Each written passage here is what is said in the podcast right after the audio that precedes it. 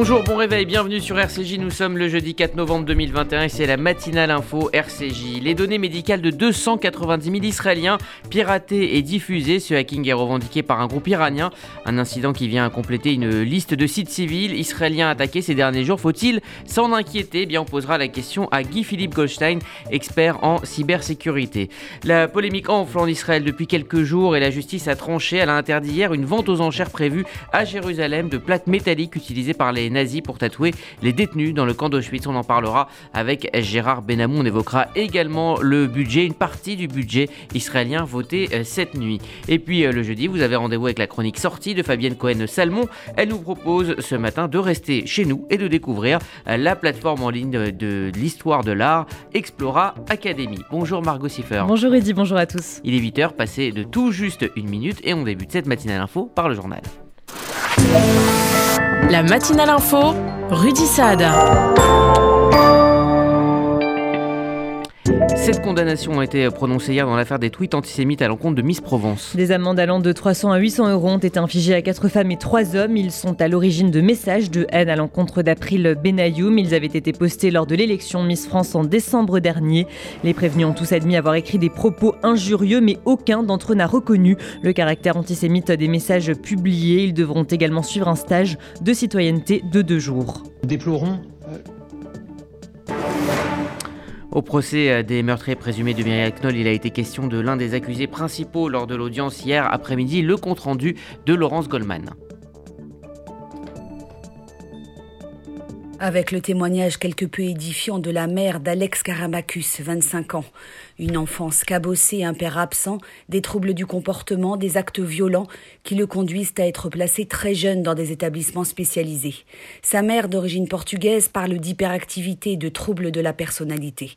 Le président doit lui arracher les mots un par un. Vous dites que votre fils a souffert d'un manque de père, mais pourtant vous ne lui donnez aucune information.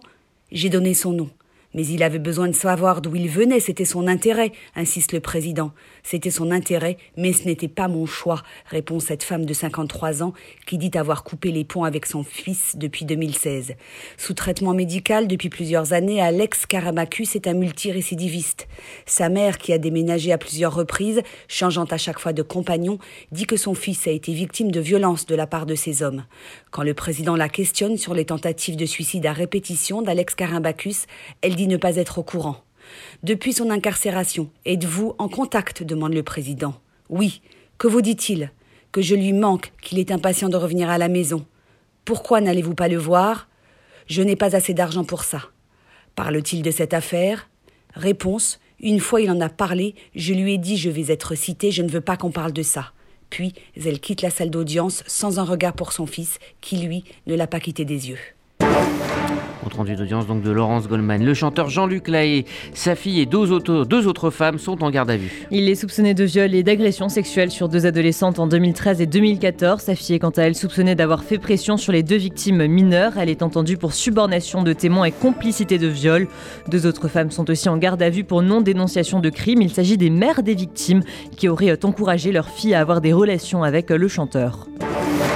On commence à reparler euh, du Covid. L'Assemblée nationale a rétabli l'échéance du 31 juillet pour le pass sanitaire. Le texte a été approuvé par 147 voix contre 125. Les sénateurs doivent à nouveau plancher sur ce texte ce jeudi. Ils avaient initialement ramené la date de prolongation du pass sanitaire au 28 février. L'Assemblée nationale aura quant à elle demain le dernier mot. Et puis à quelques jours de la rentrée scolaire, 39 départements verront le retour du masque à l'école et ce dès la semaine prochaine. Il s'agit de ceux où le taux d'incidence est supérieur à 50 pour 100 000 habitants. Cette décision est aussi justifiée par une petite poussée de l'épidémie en Europe. Le protocole scolaire va donc repasser du niveau 1 au niveau 2 dans ces euh, départements. Et puis on craignait euh, son explosion, et eh bien le taux de pauvreté est resté stable en 2020 malgré la pandémie, la pandémie de Covid. Cette première estimation a été publiée par euh, l'INSEE. 14,6% de la population a perçu moins que le revenu médian, soit le même taux qu'en 2019. Le nombre de personnes pauvres n'a donc pas augmenté.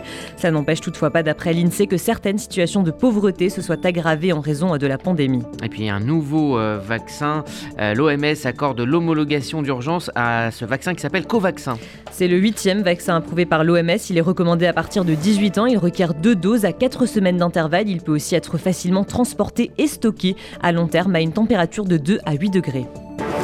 Le gouvernement français déplore le retour au Mali de l'ancienne otage Sophie Pétronin. Elle y est entrée illégalement en mars dernier, cinq mois seulement après sa libération des mains des djihadistes du groupe de soutien à l'islam et aux musulmans. Gabriel Attal, le porte-parole du gouvernement, n'a pas caché sa colère. Nous déplorons euh, le retour euh, de Sophie Pétronin euh, au Mali. Il y a une forme d'irresponsabilité vis-à-vis de sa sécurité à elle, mais aussi vis-à-vis de la sécurité de nos militaires. Je rappelle que lorsque nous avons des ressortissants qui sont pris en otage à l'étranger, ce sont nos militaires qui vont les secourir au péril de leur vie. Nous avons des soldats qui ont été tués dans le cadre d'opérations pour aller secourir des otages qui avaient été faits prisonniers dans des pays étrangers. Il faut avoir donc du respect aussi pour euh, nos euh, soldats. C'est ça euh, la position qui est celle que je vous communique aujourd'hui. Sophie Pétronin avait quant à elle évoqué publiquement son désir de retourner au Mali pour retrouver sa fille adoptive. Elle s'est défendue d'être chez elle.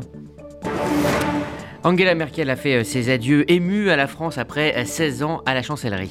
Elle s'est rendue pour ses adieux à Beaune, en Côte d'Or. Emmanuel Macron a salué son parcours exceptionnel. Il lui a également remis la Grande Croix, soit la distinction la plus élevée de l'ordre de la Légion d'honneur. Elle incarne la solidité de l'amitié franco-allemande, précise la présidence française. Paris annonce une réunion demain au sujet de la pêche post-Brexit. Elle aura lieu à la Commission européenne de Bruxelles, mais avant ça, le secrétaire d'État chargé du Brexit, David Frost, se rend à Paris ce jeudi. Il rencontrera le secrétaire d'État aux affaires européennes, Clément Beaune. Ce sera à l'issue de ces deux réunions que les sanctions à l'encontre du Royaume-Uni seront ou non mises en œuvre. Et puis euh, les deux grands prix littéraires ont été attribués hier, le Goncourt et le Renaudot. Le Goncourt a été attribué à l'écrivain sénégalais Mohamed M. Bougassar pour son roman La plus secrète mémoire des hommes aux éditions Philippe Ré. Quant au prix Renaudot, il a été décerné à Amélie Nothomb pour Premier Sang aux éditions Albin Michel. Écoutez hier sa réaction. Je suis folle de joie, folle de joie et là vraiment j'ai envie de dire euh, euh, j'ai envie de dire à mon père, papa en a le prix. Ça y est, c'est formidable. Et je suis sûre qu'il est très heureux là où il est. C'est une façon de, dire à mon père que, je le remercie infiniment parce que voilà, je suis sur terre grâce à lui et finalement, euh, c'est le livre dans lequel je parle de lui qui a le prix. C'est énorme. On n'avait pas pu honorer mon père quand il était mort. Je peux l'honorer aujourd'hui d'une façon pleine de joie. Donc, c'est vraiment merveilleux. Merci Margot Siffer. Vous écoutez la matinale Info RCJ, il est 8h07. Dans un instant, on ira en Israël où la société NSO à l'origine du logiciel Pegasus a été placée sur la liste noire des États-Unis. Vous faites votre alia Depuis 30 ans, Sonigo Déménagement Groupe Fidi s'occupe de tout. Expédition en groupage maritime et conteneurs personnalisés. Assurance tout risque. Véhicules. Solutions de stockage pour courte et longue durée en nos dépôts ultra sécurisés. Sonigo Déménagement, agent en douane certifié FIDI et reconnu par les autorités, facilitera toutes vos démarches. Sonigo Déménagement Groupe Fidi au 01 76 54 92 92 01 76 54 92 92 ou sur le www.sonigo.com E L'événement à ne pas manquer. Amir et Enrico Macias sur scène pour le Magen David Adom, lundi 22 novembre à 19h30 au Théâtre de la Madeleine. Billets à partir de 30 euros. Carrior, 180 euros. Avec Serfa. Magen David Adom, 01 43 87 49 02. Amir et Enrico Macias sur scène pour le Magen David Adom, 01 43 87 49 02. Magen David Adom France, association au service de la vie. Vous êtes une famille avec des enfants scolarisés. Alors écoutez bien et notez dans un instant ce numéro de téléphone.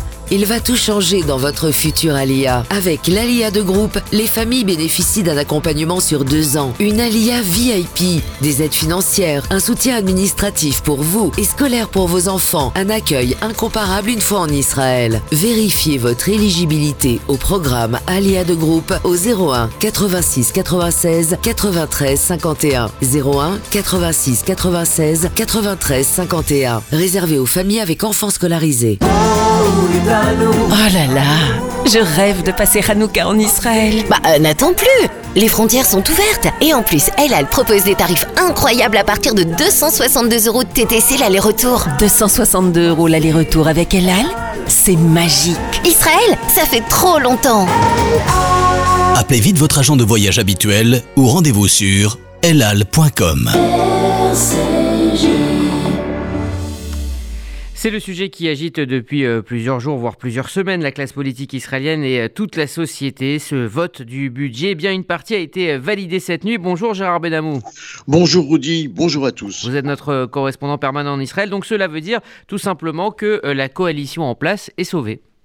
Oui, c'est un grand moment évidemment pour le gouvernement actuel. La tension a baissé à la Knesset dans les rangs de la coalition après que le vote du premier budget de l'année ait été confirmé en deuxième et troisième lecture, et ce, malgré les tentatives répétées de l'opposition de faire tomber ce gouvernement avec 700 amendements. Ce vote obtenu à une majorité de 61 députés contre 59 opposants assure pratiquement au gouvernement de Naftali Bennett de se maintenir en fonction en principe jusqu'à son échéance. Le vote se poursuit cependant pour entériner la deuxième partie 2022 donc, mais l'essentiel est fait qui assure l'existence de ce gouvernement. On se souvient euh, du scandale Pegasus hein, qui avait été euh, planétaire et qui avait concerné les plus hautes sphères. Eh bien, la société qui a créé ce logiciel, a été euh, placée, société israélienne donc, a été placée sur la liste noire des États-Unis. Oui, l'entreprise israélienne NSO à l'origine de la conception et de la distribution d'un logiciel d'espionnage Pegasus dans des pays en dehors d'Israël où la démocratie est fragile, offrant à certains dirigeants peu scrupuleux l'opportunité d'exercer des actions de répression contre des opposants à leur régime, repérés, repérés en général comme des journalistes, des hommes d'affaires, des militants, des universités, des employés d'ambassade et même bien au-delà. Cette société dont les produits ont pu être utilisés également pour investir les téléphones portables de dirigeants très en vue dans le monde, se retrouve désormais sur la liste des indésirables aux États-Unis, aux côtés des sociétés qualifiées de responsables d'activités malveillantes. Alors cela est un coup dur hein, pour les entreprises israéliennes. C'est le moins qu'on puisse dire. On peut seulement s'étonner même regretter que ce ne soit pas Israël qui a prononcé bien avant cette condamnation américaine des interdits sur l'usage de cette arme particulièrement dangereuse. Une autre société israélienne, Candiru, figure également sur la liste des exclus indésirables aux États-Unis. D'autant plus que les États-Unis hein, se sont, euh, sous Joe Biden, euh, engagés à renforcer les contrôles à l'exportation. Il est question de tenir responsables les entreprises qui développent, commercialisent ou utilisent des technologies destinées à mener des activités jugées malveillantes, y compris à l'étranger. Le groupe NSO est consterné, il faut bien le dire, par la décision et affirme qu'il travaillera pour que cette décision soit changée selon un porte-parole de cette société. On parle maintenant de Cher Zara, euh, où la tension réapparaît euh, à l'origine, donc ce sujet de euh, confrontation entre habitants juifs israéliens et palestiniens. Tous deux revendiquent le droit d'habiter dans des locaux qui appartenaient anciennement à des juifs, et donc le sujet est relancé ce matin. Oui, il faut dire que ces habitants palestiniens ont refusé un compromis proposé par la Cour suprême. Ce refus a rapidement fait monter la tension et la crainte de complications et même de représailles, comme des tirs de missiles tirés sur Israël à partir de la bande de Gaza. L'acceptation du compromis aurait probablement permis aux Palestiniens d'éviter l'expulsion pendant au moins 15 ans. Ces dernières semaines, les familles palestiniennes ont eu du mal à trouver un consensus sur l'accord proposé par la Cour suprême. Certaines même s'y opposant et d'autres étaient plutôt disposées à l'accepter. Mais dans le même temps, elles ont dû subir des pressions du Hamas pour rejeter l'offre. On évoque euh, maintenant... Euh, non, pardon, je voulais juste vous demander euh, jusqu'où la pas de l'argent peut s'exercer. Eh bien, il faut bien, c'est une bonne question. La vente, la vente d'objets non illégaux, il faut bien le préciser, mais qui choquent profondément la morale, peut-elle continuer d'exister en Israël et par extension dans le monde? À l'origine de ces interrogations, la mise en vente d'instruments liés à des tortures. Il s'agit de l'usage dans de nombreux camps de concentration nazis de plaques métalliques à aiguilles pour tatouer les détenus. Alors, euh, Gérard, euh, l'hôtel des ventes hein, de Solman à, Jérusalem a, cependant donc ajouté à son catalogue huit de ces plaques à tatouer donc, euh, qui étaient présentes à Auschwitz. C'est bien là que le bas blesse. La justice israélienne, en effet, a décidé de bloquer hier la vente de ces objets mis aux enchères, prévus pour le 9 novembre. Un regroupement d'organisations israéliennes d'aide aux rescapés de la Shoah a saisi le tribunal de district de Tel Aviv pour empêcher la tenue de cette vente. Et enfin, fixé au 16 novembre, un appel à une audience urgente a été présenté sur le sujet. Et de nombreuses voix en Israël euh, estiment hein, que des objets aussi euh, diaboliques ne peuvent pas euh, avoir de propriétaire privé. Les organisations opposées à la vente estiment en effet qu'elle est illégale. Yad Vashem, le mémorial israélien de la Shoah à Jérusalem, a considéré cette vente comme moralement inacceptable, appelant à ce que ces objets lui soient remis. Le centre de mémoire de la Shoah confirme qu'il n'achète pas d'objets aux enchères, et ce, afin de ne pas encourager les commerçants cupides, appelant de ses voeux à légiférer sur cette question. Gérard Benamou en direct de Tel Aviv pour RCJ. Merci Gérard, vous écoutez la matinale info euh, RCJ, il est 8h15, on va rester en Israël dans un court instant pour s'intéresser au piratage à répétition dont sont victimes les civils israéliens. Euh, c'est l'identité des hackers qui inquiètent le groupe Black Shadow et Tyrannia. RCJ. Regardez votre fenêtre. Vous ne voyez rien? Là, vous avez vu tous ces euros qui passent à travers? Ne laissez plus s'envoler votre argent. Avec la maison de la fenêtre, changez pour des fenêtres qui vous isolent efficacement du froid et du bruit. En ce moment, la maison de la fenêtre vous offre 20% de réduction sur votre devis. La maison de la fenêtre, un geste pour la planète, un vrai plus pour votre confort. Appelez vite au 01 42 11 0303. 01 42 11 0303. Certifié Calibat et RGE. Il y a des salles de bain qui font vraiment rêver. Bain et déco. Il y a des cuisines où l'on se prendrait volontiers pour un chef étoilé. Bain et déco. Et si c'était le moment de changer Nos architectes et artisans qualifiés Bain et déco conçoivent et réalisent votre projet de A à Z. Des produits avant-gardistes, des marques prestigieuses et un vrai savoir-faire. Pour une seule ambition, l'exception. Bain et déco, deux showrooms de plus de 500 mètres carrés à Paris 11e et Boulogne-Billancourt. Et venez découvrir notre nouveau showroom, 212 boulevard Saint-Germain, Paris 7e. Bain et déco. Continuons d'écrire la solidarité. Après des mois de confinement, le Fonds social juif unifié est heureux de vous retrouver pour la grande campagne de l'appel national pour la Tzedaka. À partir du 14 novembre, un mois festif et solidaire pour relever ensemble les grands défis sociaux de 2021. Rendez-vous le 17 novembre au Duplex, le 13 décembre au Palais des Congrès, du 28 au 30 novembre pour notre grande collecte Charity. Cette année encore, nous avons besoin de vous. Renseignements au 01 42 17 10 08.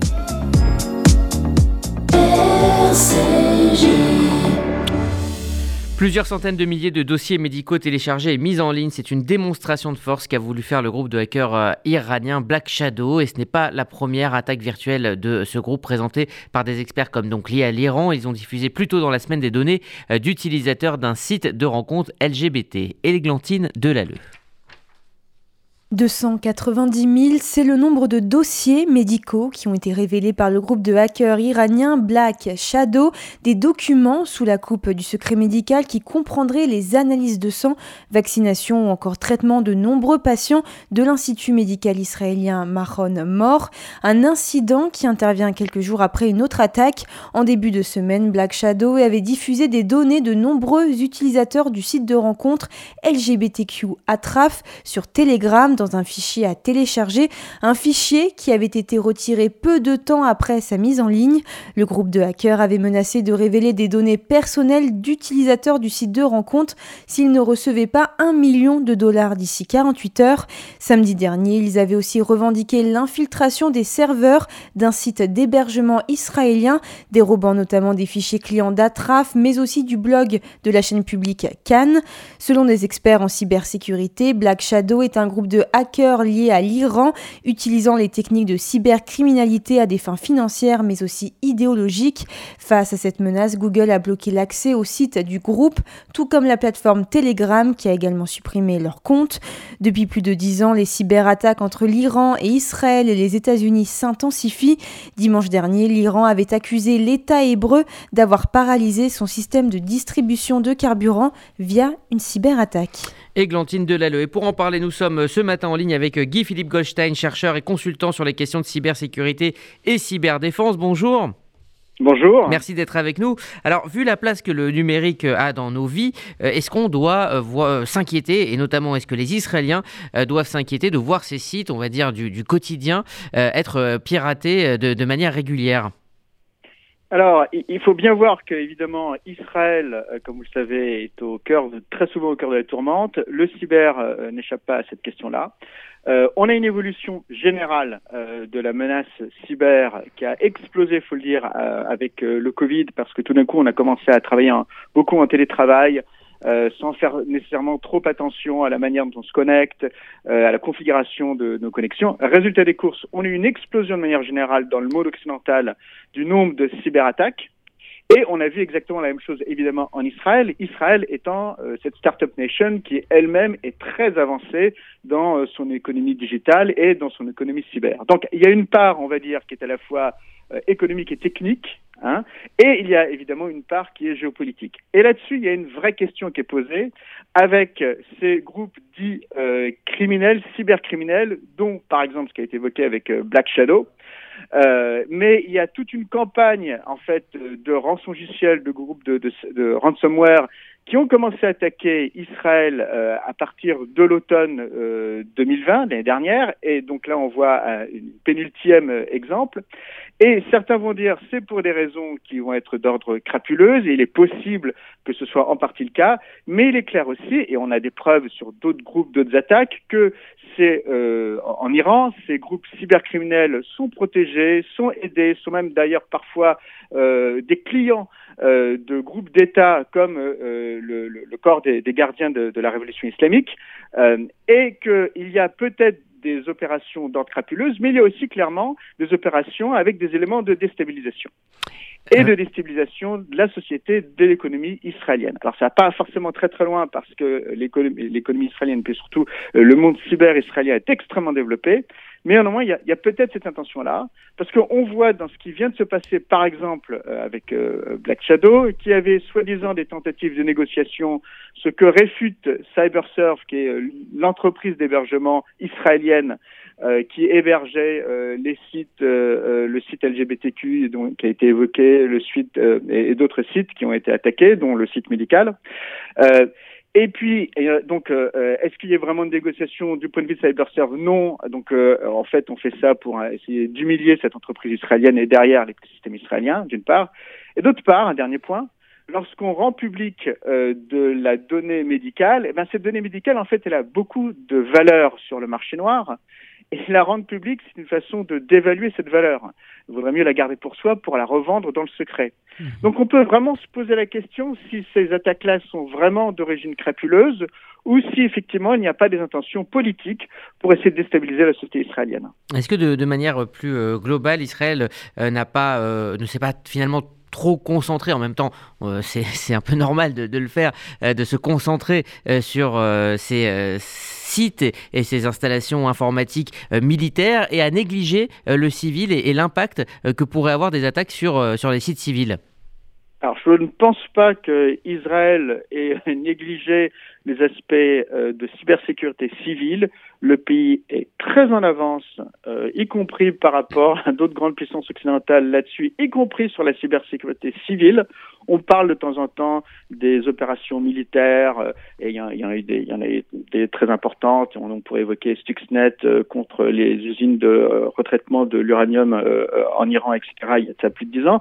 Mais il y a une cybersécurité civile qui est très développée, qui est très en avance, qui s'est vraiment développée il y a plus de dix ans d'ailleurs, avec la création, par exemple, du National Cyber Bureau qui s'appelle aujourd'hui le, le, National Cyber Directorate, qui est, je dois le dire, euh, mise en place à partir de 2012, très très en avance euh, par rapport à d'autres pays occidentaux. Je vous donne un exemple. En Israël, lorsque vous êtes victime d'une cyberattaque, il y a un numéro de téléphone, euh, le 119, que vous pouvez appeler pour dire voilà, j'ai eu un problème de, de, de, cyberattaque. Ce que malheureusement, vous ne pouvez pas faire ni aux États-Unis, ni en France, ni en Grande-Bretagne. Bon, ça c'est un exemple. Merci. Mais évidemment, Israël étant très développé, bah, Israël est euh, très sous la menace. Merci. Merci euh, Guy-Philippe euh, Goldstein, chercheur, consultant sur les questions de cybersécurité, de cyberdéfense. Merci pour cet euh, éclairage ce matin et bonne journée à vous. Vous écoutez RCJ, euh, il est 8h23. Place maintenant à la chronique sortie de Fabienne Cohen-Salmon. Si l'automne vous donne des envies de rester chez vous ce week-end, eh bien, elle vous propose de découvrir la plateforme en ligne. On en parlait à l'instant, en ligne, donc de l'histoire de l'art. Ça s'appelle Explora, Art Explora Academy. Cette semaine, je vous emmène à la découverte d'Art Explora Academy, une épatante plateforme en ligne pour découvrir l'histoire de l'art. Initiée par Art Explora, fondation philanthropique nomade et innovante, cette plateforme ambitionne de réduire la fracture culturelle en s'engageant pour le partage de l'art avec le plus grand nombre. Entièrement gratuite et créée en partenariat avec Sorbonne Université, Art Explora Academy propose 11 parcours d'apprentissage inédits, mais aussi une bibliothèque de médias disposant de nombreux contenus vidéo et audio pour approfondir les grandes notions de l'histoire de l'art. On connaissait Google Arts et nombre de podcasts ou MOOC consacrés à l'étude des arts. La plus-value d'Art Explora consiste à créer des formats concis, mêlant texte, vidéo et photos, initiant le public à l'essentiel de chaque thématique courte vidéo d'introduction, 5 à 7 points clés à retenir, quiz d'entraînement, suggestions de vidéos et de podcasts pour aller plus loin. En 8 heures de micro-learning environ, il est ainsi possible de maîtriser les notions principales de l'histoire de l'art. Mieux, une fois validés les quiz des 11 parcours, les utilisateurs obtiennent leur certificat Art Explora validé par la Sorbonne Université.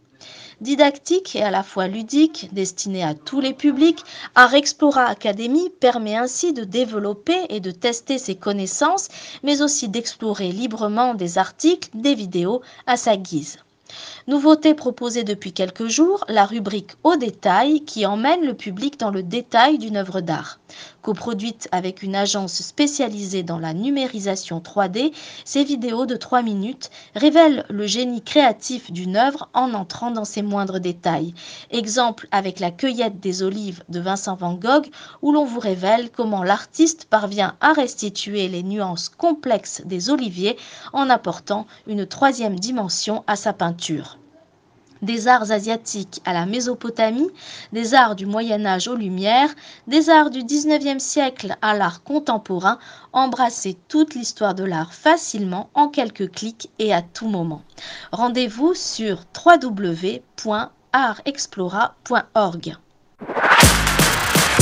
Fabienne Cohen-Salmon, RCJ, il est 8h26 et la météo Sylvie. Bonjour à tous. À Paris, le temps incertain deviendra plus perturbé en seconde partie de journée avec un ciel très nuageux avec quelques courtes éclaircies mais aussi quelques averses faibles. 10 degrés maximum cet après-midi. À Strasbourg, l'atmosphère perturbée deviendra plus instable en cours de journée avec un ciel très nuageux et quelques averses. Frais pour la saison, 9 degrés maximum. Et à Tel Aviv, ensoleillé et 27 degrés. Bonne journée sur RCJ. Merci Sylvie, c'est la fin de cette matinale info euh, RCJ. RCJ, vous le savez, continue sur les applis disponibles sur Apple et Android et également sur notre site internet. Pour la FM, rendez-vous à 11h avec les rendez-vous du jeudi d'essentiel présentés cette semaine par Annette Lévy-Villard euh, qui reçoit le grand architecte et urbaniste français Antoine Grumbach. Ça, c'est à 11h. Euh, à midi, on se retrouve pour RCJ Midi avec notamment la semaine des rédactions. Et puis côté jardin avec Jacques Benamou, ça sera à 13h. Il reçoit Christian Pierre l'ancien ministre délégué à l'industrie, et Philippe Lator euh, pour leur livre Le nouveau contrat social aux éditions du bord de l'eau. Voilà pour le programme de la journée sur RCJ, journée que je vous souhaite excellente.